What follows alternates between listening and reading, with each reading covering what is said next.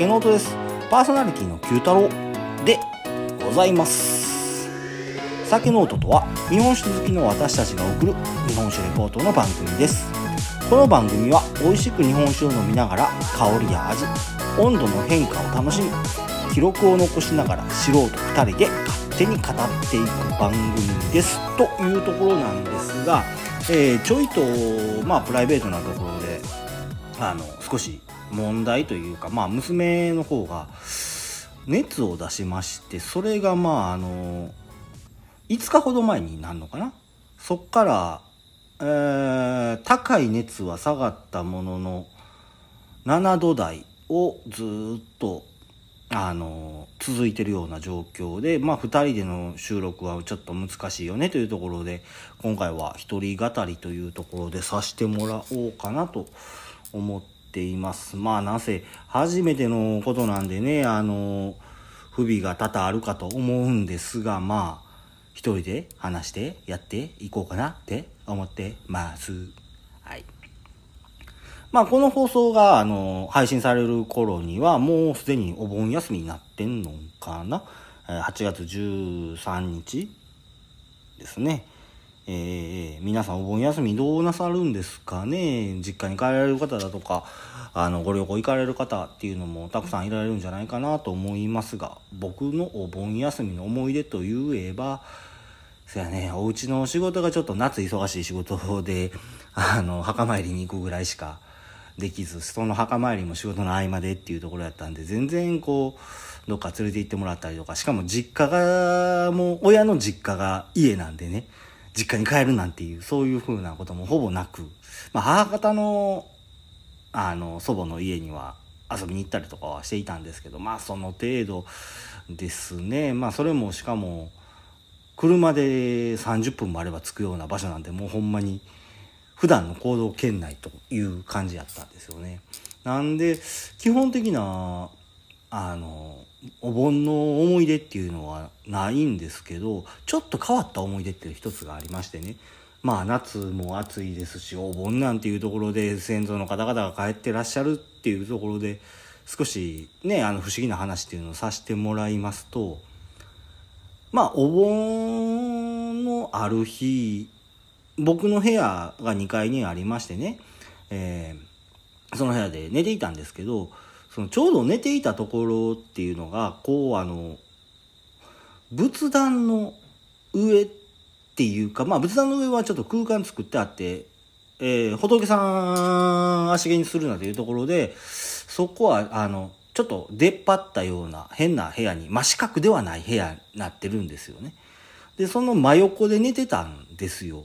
でまあそのあるお盆の夜中なんですけども何時とか覚えてないんですけどね。まあ寝てて。そしたら話し声が聞こえてくると。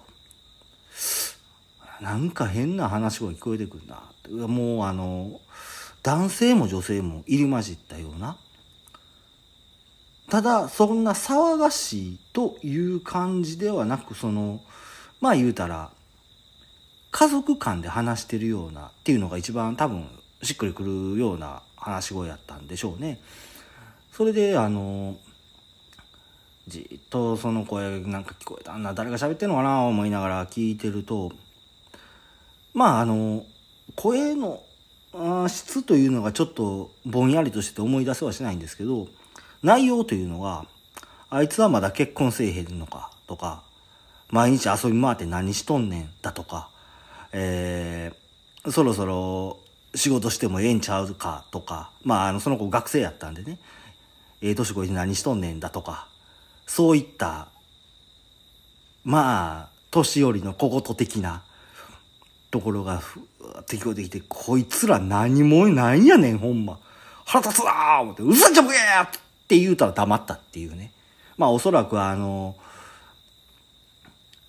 帰ってこられたご先祖の方々やったんと思うんですけど、まあ、えらい、あの、ね、大きなお世話というか、まだ学生で、あの、勉学に励んでる頃やったんで、励んでは言いませんでしたけど、酒飲みに行って歩き回ってたような感じやったんで、あれなんですけどね。まあ、そんなこんな不思議な体験もね、お盆にはあるみたいなね、あの、他にもいろいろ僕もあるんでね、そういう時期かとなというのは思うんですが、まあ、あの、ご先祖さん大事にしてる家だからこそそうやって帰ってこられて、で、ここの一つも言いたくなったんじゃないかなっていうふうに思っております。はい。まあ、というわけで、あの、本日のお酒の方、入っていか、いこうかなと思います。第103回ですかね。間違ってませんかね。はい。では、早速、さししていこうかと思います。本日持ってきましたのは、北海道から、上川大雪酒造、十勝純米でございます。これね、あの印象的なラベルで、このラベルの文様っていうのが、あのあれや、えー、出てこない。えー、っと、あ、アイヌの文様、アイヌ民族の方々に伝わる文様っていうのはモチーフになってるっっていうところで、えー、日本酒のゴミである換算真空10っていうのを表現してる5つの突起物みたいな、いう風になってるらしいです。はい。スペックの方がですね、えー、いきましょうか。しょアルコール度数が15%、精米部合が70%、使用米以下すべて非公開という風になっております。よいしょ。はい。ちょっとね、あの、少し前に、あの、ピックアップされてたお酒ではあるんですけど、僕まだ飲めてなかったんでね、ちょうど見つけられたっていうところで飲んでいこうかなというふうに思います。色合いとしてはまあ透明でいいのかな。うん。特に色がついてるとかっていうこともないですし、火入れもされてるんで、プチプチした気泡もないようですね。はい。あ、間違えた。よいしょ。じゃあ香りいきます。うん。そこまで華やかふる、華やかに香り立つっていうわけではないんですけど、少しリンゴ感とか洋梨感っていうのがあるのかなうんでまあおそらくこれはあの香りグラスで香り嗅いでる特性やと思うんですけど少しセメンダ飲酒っていうのが感じられるのとアルコール感っていうのが鼻につくような印象かな。うん。ただあの濃くはないがフルーティーな印象っていうのが強いですね。はいじゃあ舌触りいきます。今日は一人やしノートも書いてへんしさラストラいくな。うん。えー、さらっとしてんのかな基本的には。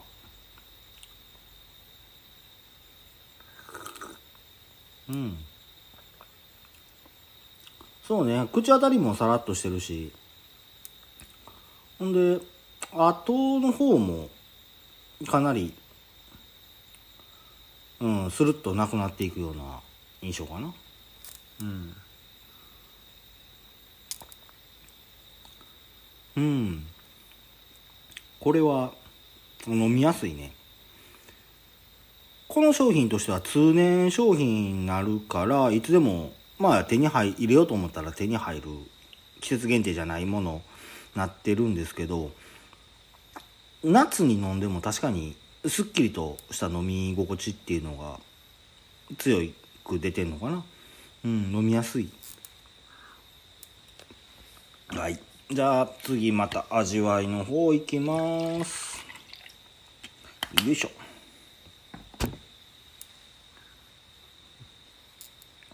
うん。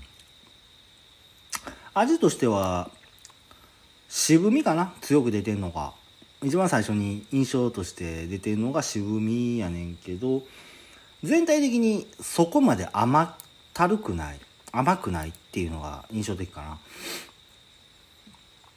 で辛口めの酒っぽいイメージっていうのが結構あってうん。せやねすっきり感っていうところかな。でただ甘さっていうのももちろん出てるしうまみっていうのもそこそこ強くあるんかなっていうところ。ただそんなもったりとしたような甘さとかうまみとかっていうのではないかな。うん、うん。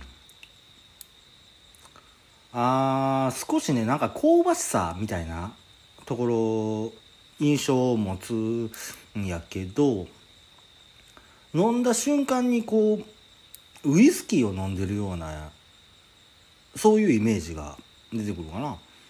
うん。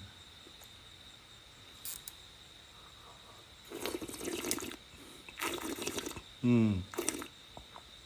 そうやね。リンゴ系の空気含ましたリンゴ系やなんけどやっぱり甘くないなそこまで。感じられへんことはないけど。うーん。うまい。うまい。というところですな。わあどうしよう。早いな。やっぱり一人でやってるとテンポが速くて仕方ねえな。どうすかな。オクラさんの話いっちゃう？うん。まあ軽く今回はまあ一人やしそんな長いことするつもりないんで軽くオクラさんの話でもしていこうかなと思います。上川大雪酒造でございます。創業はね昭和30年と若いオクラさんでいいのかな。うん。ただこのオクラさんっていうのはもともと三重県のオクラさんの設立なのかなというところどういうことやねんって思われるかもしれへんけど、この上川大雪酒造自体の設立っていうのは、平成28年の11月になるようですね。これは三重県の旧市蔵っていうのを買い取り、北海道に移転してきたっていうところになってます。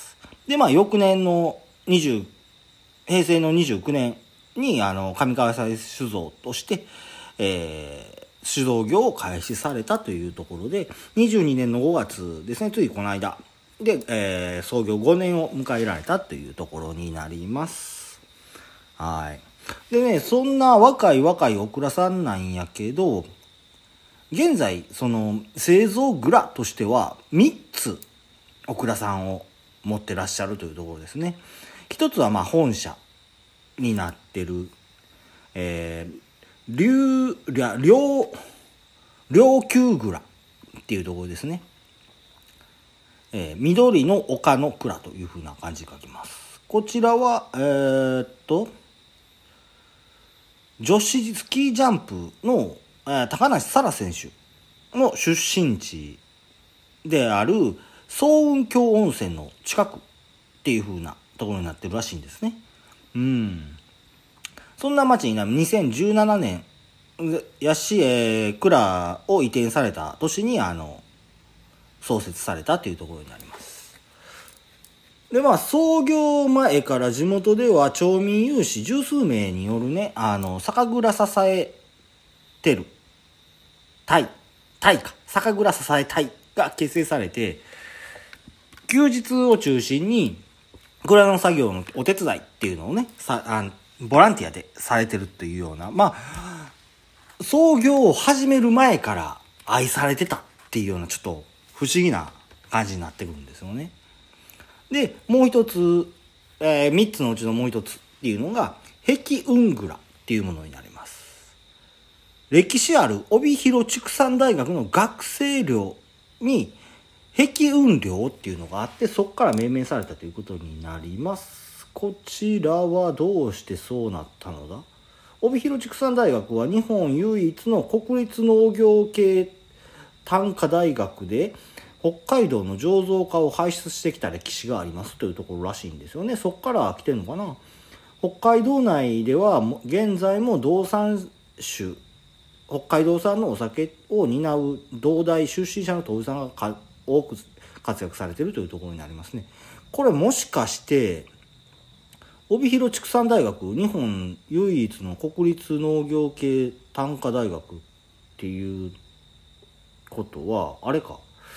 銀のさじの大学編にあ大学編っていうか入学したあの大学か。主人公の八健君が。おおなるほどね。うん。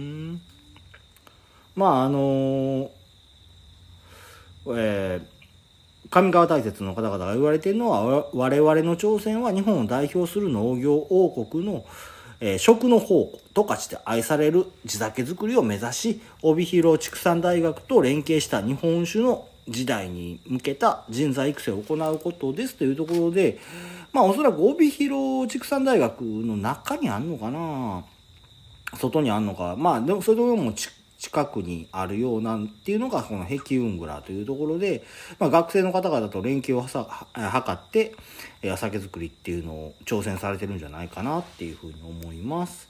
で、3つって言ってたもう1つっていうのが、五稜の蔵っていうお蔵さん、あの蔵の名前になるんですよね。この五稜っていうのは五稜郭の五稜ですね。うん。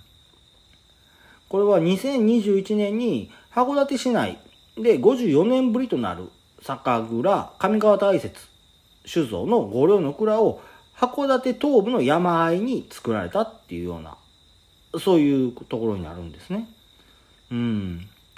えー、函館は毎年多くの観光客が訪れ星付きの飲食店も多く市町村の魅力度ランキングでも上位に位置する都市、えー、地元産の酒米水を使って地元で愛される地酒造りを目指すとともに、えー、函館高専と連携した発酵学醸造学の研究日本酒の時代に向けた人材育成を行っていきます。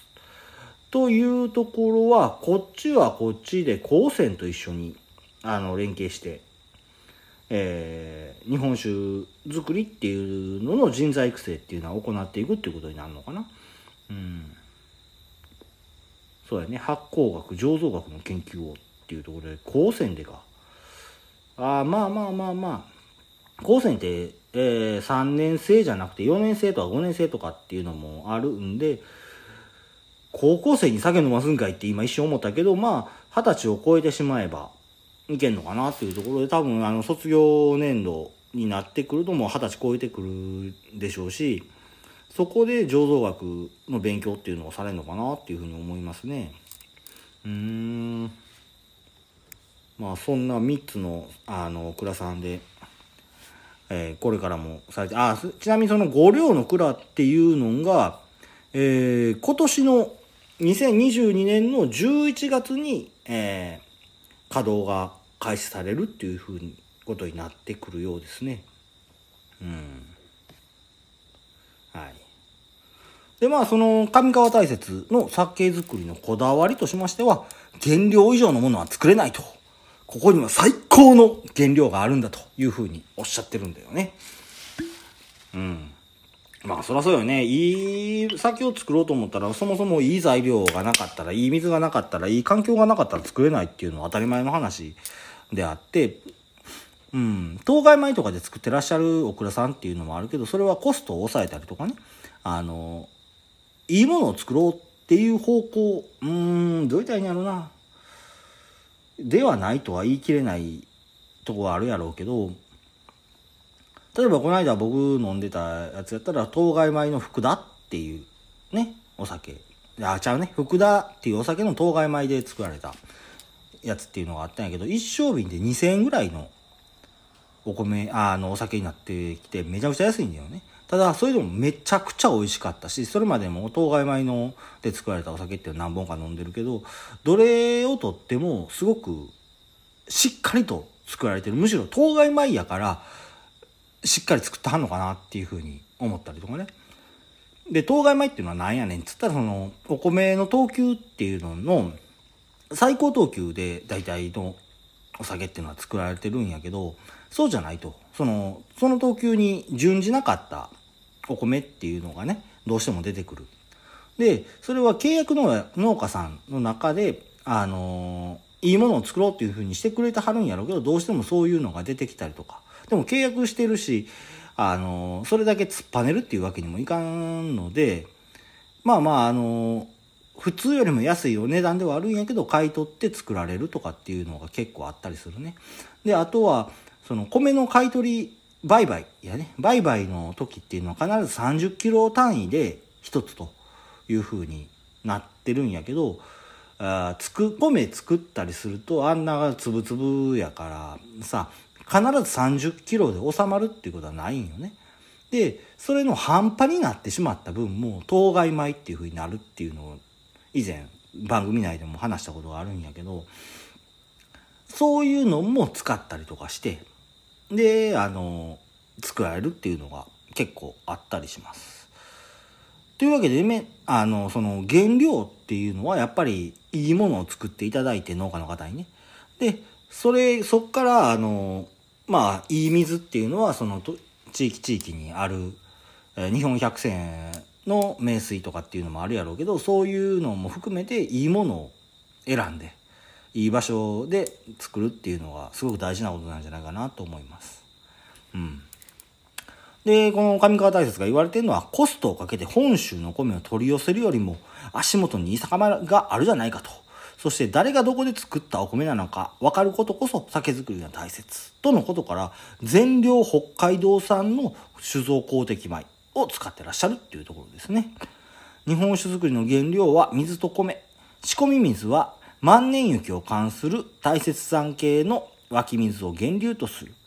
酒造りは理想的な約7度の天然水というふうに言われてますね。うん。酒米は信頼で結ばれた顔のわかる生産者が作る。北海道産の酒造公的米、水星とか銀風、北雫の3種類を使用。我々を信頼してくれている生産者と上川町のえー、美味しい天然水に敬意を払い、その土地で愛され根付いていく地酒を作っていきますというふうなことですね。うん。で、さらにさらにおっしゃってるのが、コンセプトは普通に作ること。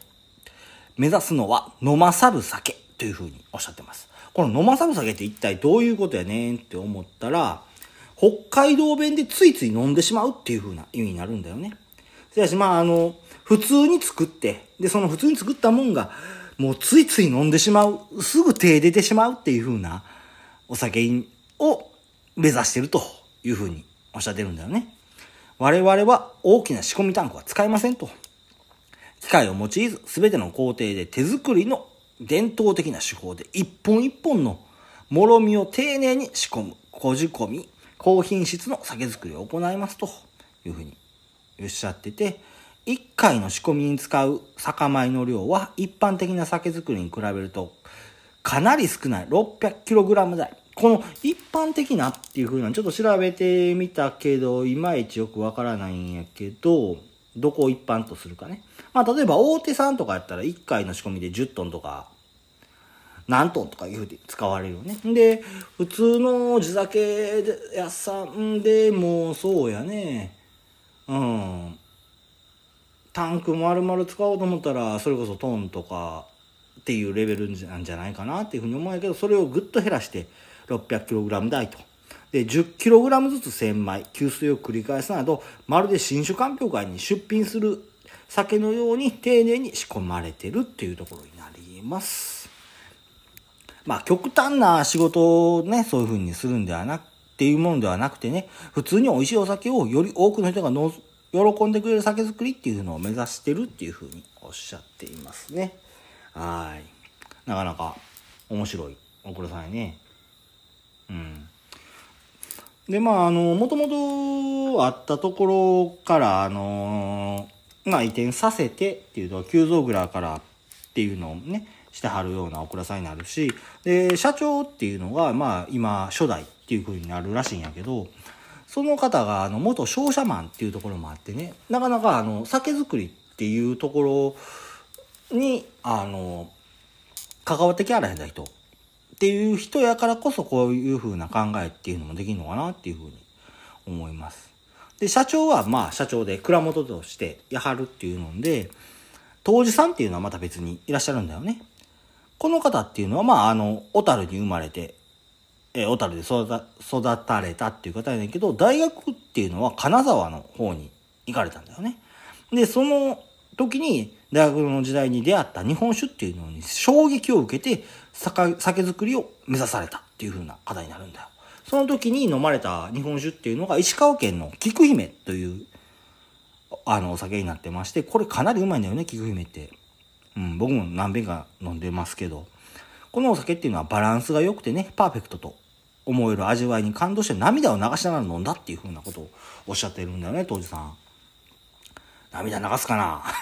僕普通に飲んでない。まあ、菊姫の中でも、あの、最高ランク、菊り姫っていうようなお酒もあったりして、それは一升瓶で、えー、5万ぐらいするのかな？うん。さすがにそれは飲んだことないけど。うん。まあ、そうやって、あの、金沢ですげえあの、いい酒飲んで、うまい酒飲んで、衝撃受けて酒造りするぜっておっしゃられた、あの、川端当時。川端真治当時っていうのかな？うん。この方、あの、一回、金敵酒造っていう、あ新十津川町。これどこやろな？うん。まあ、まあ、あの、ちょっと別のオクラさんの当時になられたっていうところでね。うん。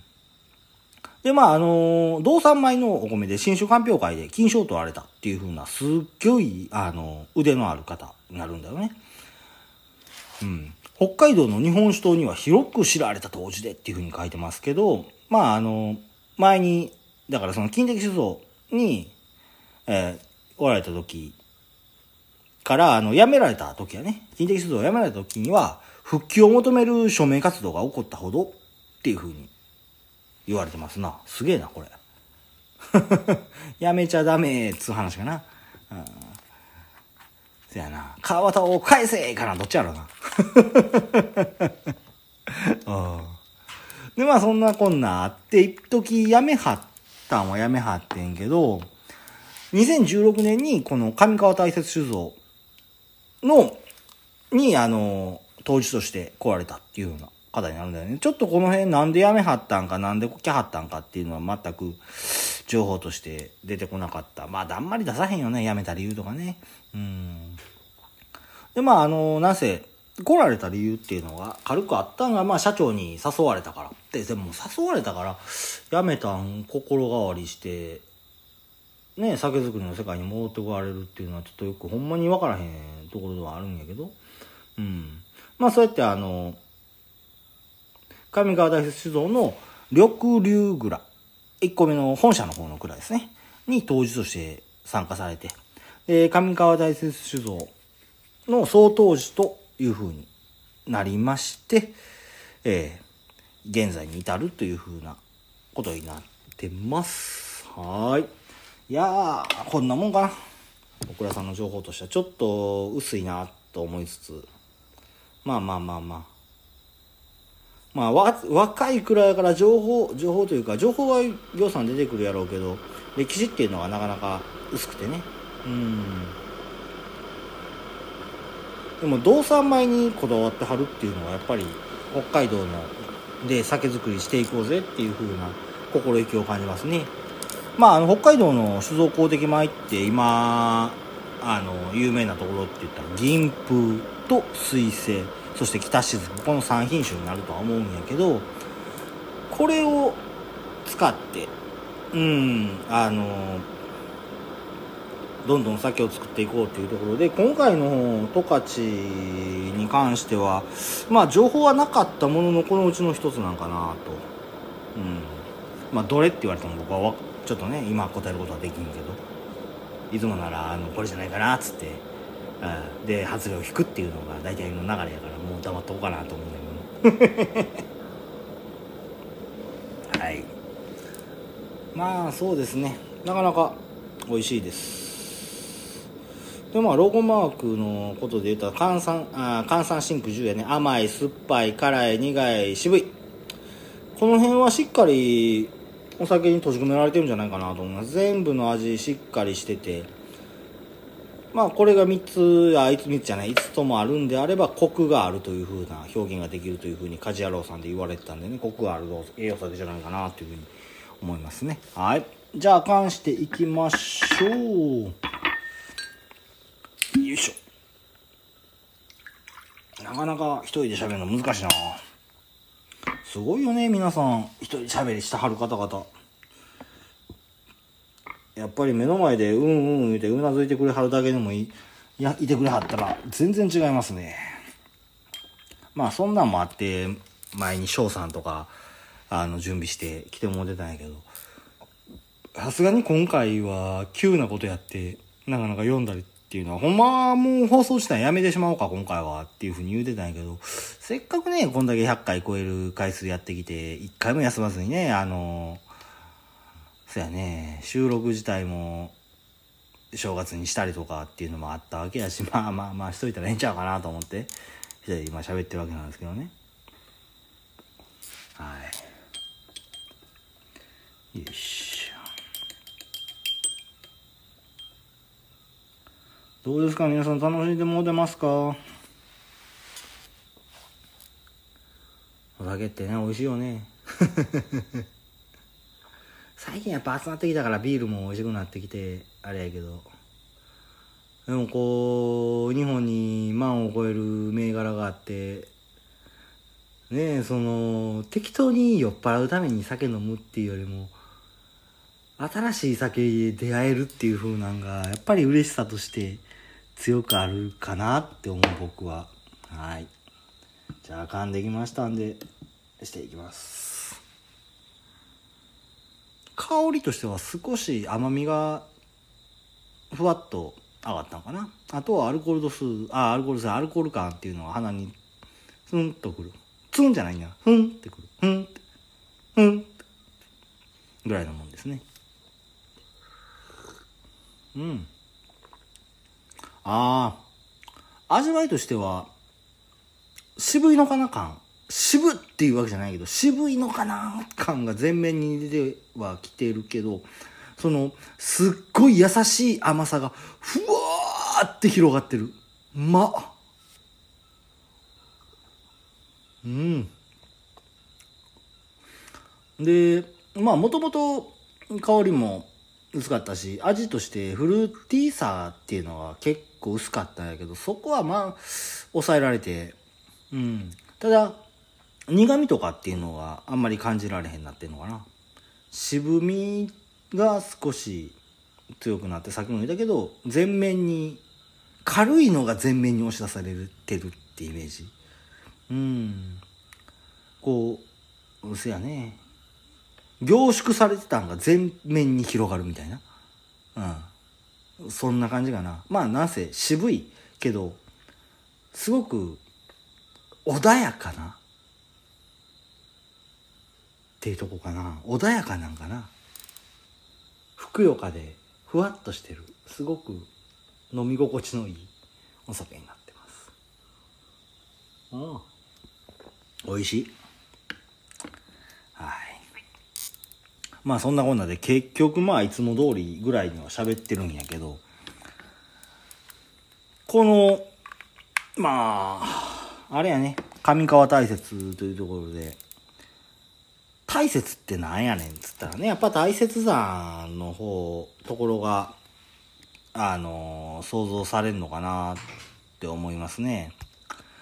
大雪山っていうと、北海道の中央部にそびえるお山っていうところでね、こっから水が流れて、で、それが、まあ、あの、蔵の仕込み水になってるよっていうところやねんけど、アイヌ語で言うたら、カムイミンタラっていうふうに言われるんだよね。このカムイミンタラって何やねんっつったら、カムイっていうのは神様っていうふうな意味になります。で、ミンタラっていうのが、えー、遊ぶ庭っていうふうに書いてたよね。まあ、というかまあ、カムイミンタラっていうので、神々が遊ぶ庭っていうふうに言われるんやけど、その理由が出てこない。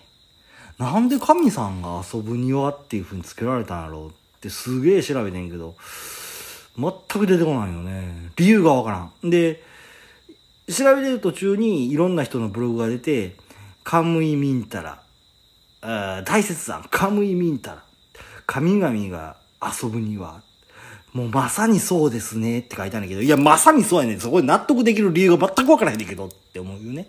うん。理由がないから。そう名付けられた理由がわからへんから。っていうところでまあいろいろ調べてたらまあおそらくこうなんじゃないかなっていうのはあのまあ冬はずっと雪があるっていうところやねんけど夏とかになってくると高原植物っていうのがすげえあの広がってるような場所になるんだよね。で、それが美しく咲き誇ってる花たちっていうのがあったりして、それがまあ天上の天国のような風景に見えるっていうところから、そこに神がおわすっていう風な意味合いも持って、カムイミンタラ、神々は遊ぶにはっていう風に名付けられたんじゃないかなっていう風な僕の勝手な想像ですけど、思ったんやけど、やっぱり未だ一納得ができひんと、うん、いうところですね。で、このカムイミンタラ。まあ、最近カムイとか、あカムイミンタラ、あの、アイヌとかっていう風なことを言うてくると、ゴールデンカムイっていう漫画、もしくはアニメ知ってる方いらっしゃるのかな？てか、結構、ね、あの、最近盛り上がってて、盛り上がって、この、ついこの間、あ何ヶ月か前に連載が終了したっていうようなものになるんかなと思うんやけど、まあ、その中でも、えー、2話分ぐらいの中で出てきたっていうのが大切、大切談になってますね。で、えっと、まあその辺の詳しい話していこうかしら？どうしようかしら？うん。ゴールデンカムイね。面白いね、あれ。うん。で、第何話やったかな ?90 何話と100何話っていうところで、えー、第七七団の、あ本拠地に乗り込んで、その後、杉本とアシリパさんとああれ誰や。あ4人で気球に乗って脱出してその気球が降り立った場所が大雪山やったっていうふうに言われてます。これはまああの劇中の中で実際に名前が出てきたかって言われたら別に出てきてはいないんやけどそこの降り立った場所っていうのが天神峡って言われるような場所になるというふうに言われてるんですよね。その天神教っていうのが、まあ天の人、世界、世界っていうか、まああの、峡谷とかの教になるんですけど、そこはあの、羽衣伝説があったりするような美しい場所になるんですよね。うん。よいしょ。これか。あったあったあった。えっ、と、97話って書いてるね。97と100は、ここで、あの、気球が不時着した場所っていうのが、その天神峡と羽衣の滝っていう風になってますね。えー、パウチシャチとパウチカムイ、パウチカムイの砦ってこれ書いてあるけどよくわからへん。あこれはあの、柱状の岩が、こう、ザザザザザザーっとあるような風に見える場所になってるんだよね、この天神峡っていうのは。これなんでこんな風になったんや？ってな、どうやったっけな？あーっと、うーん、ごめん、ちょっと、あかん。場所分からへんなった。あー、ごめんなさい。えー、っと、天神峡の話が、どこやったっけ？もう、あ、わからへんなった。なんかめっちゃ熊がいるって書いてるな。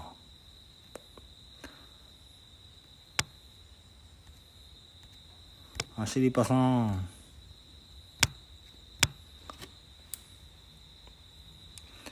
なんかね、すっごいこう縦に筋の入った変な岩があるところっていうのはその天神峡っていう場所らしいんですけど、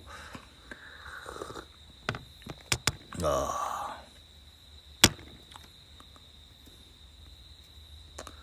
えー、った天神峡。その、大雪山の中の朝日岳っていう有名な場所があって、その東側に位置してて、えー、約3万年前の大雪山噴火がきっかけで生じた中上節理、溶岩が冷え固まる時にできる割れ目の絶壁に囲まれた峡谷になってますというところですな。へえ。なんか写真によっては、こう、岩の上に、こう木が生い茂ってんねんけど、この縦に線がいっぱい入ってる岩やから影によってはその縦の線が木の幹に見えてめっちゃでかい木に見えるみたいなそんな写真もありますね。うん。でまああの良質な温泉がコンコンと湧くことから湯治場として長く愛されてきたっていうような場所になってるらしいですね。うーん。まあ大切なねといえば僕ら若い頃はスノーボードの聖地なんて言われてたりとか。でも実際行ったことないし知らんねんけど僕行ったんはニセコとキロロぐらいやったんで。あニセコやったっけ？ルスツやったっけ？忘れた。うん。まあ北海道なんて言うたら雪の質はすっげえ良くてね。それはもうパウダースノーでふっかふかでその上滑るのがすっげえ気持ちよかったんけど。まあそれはいいや。はい。まあそんなこんなであの自然豊かな土地で作られたお酒っていうのになってましてねまあこれぜひともまあ手に入る、手に入れようと思ったら簡単に手に入ると思うんで、ネットとかで買えば。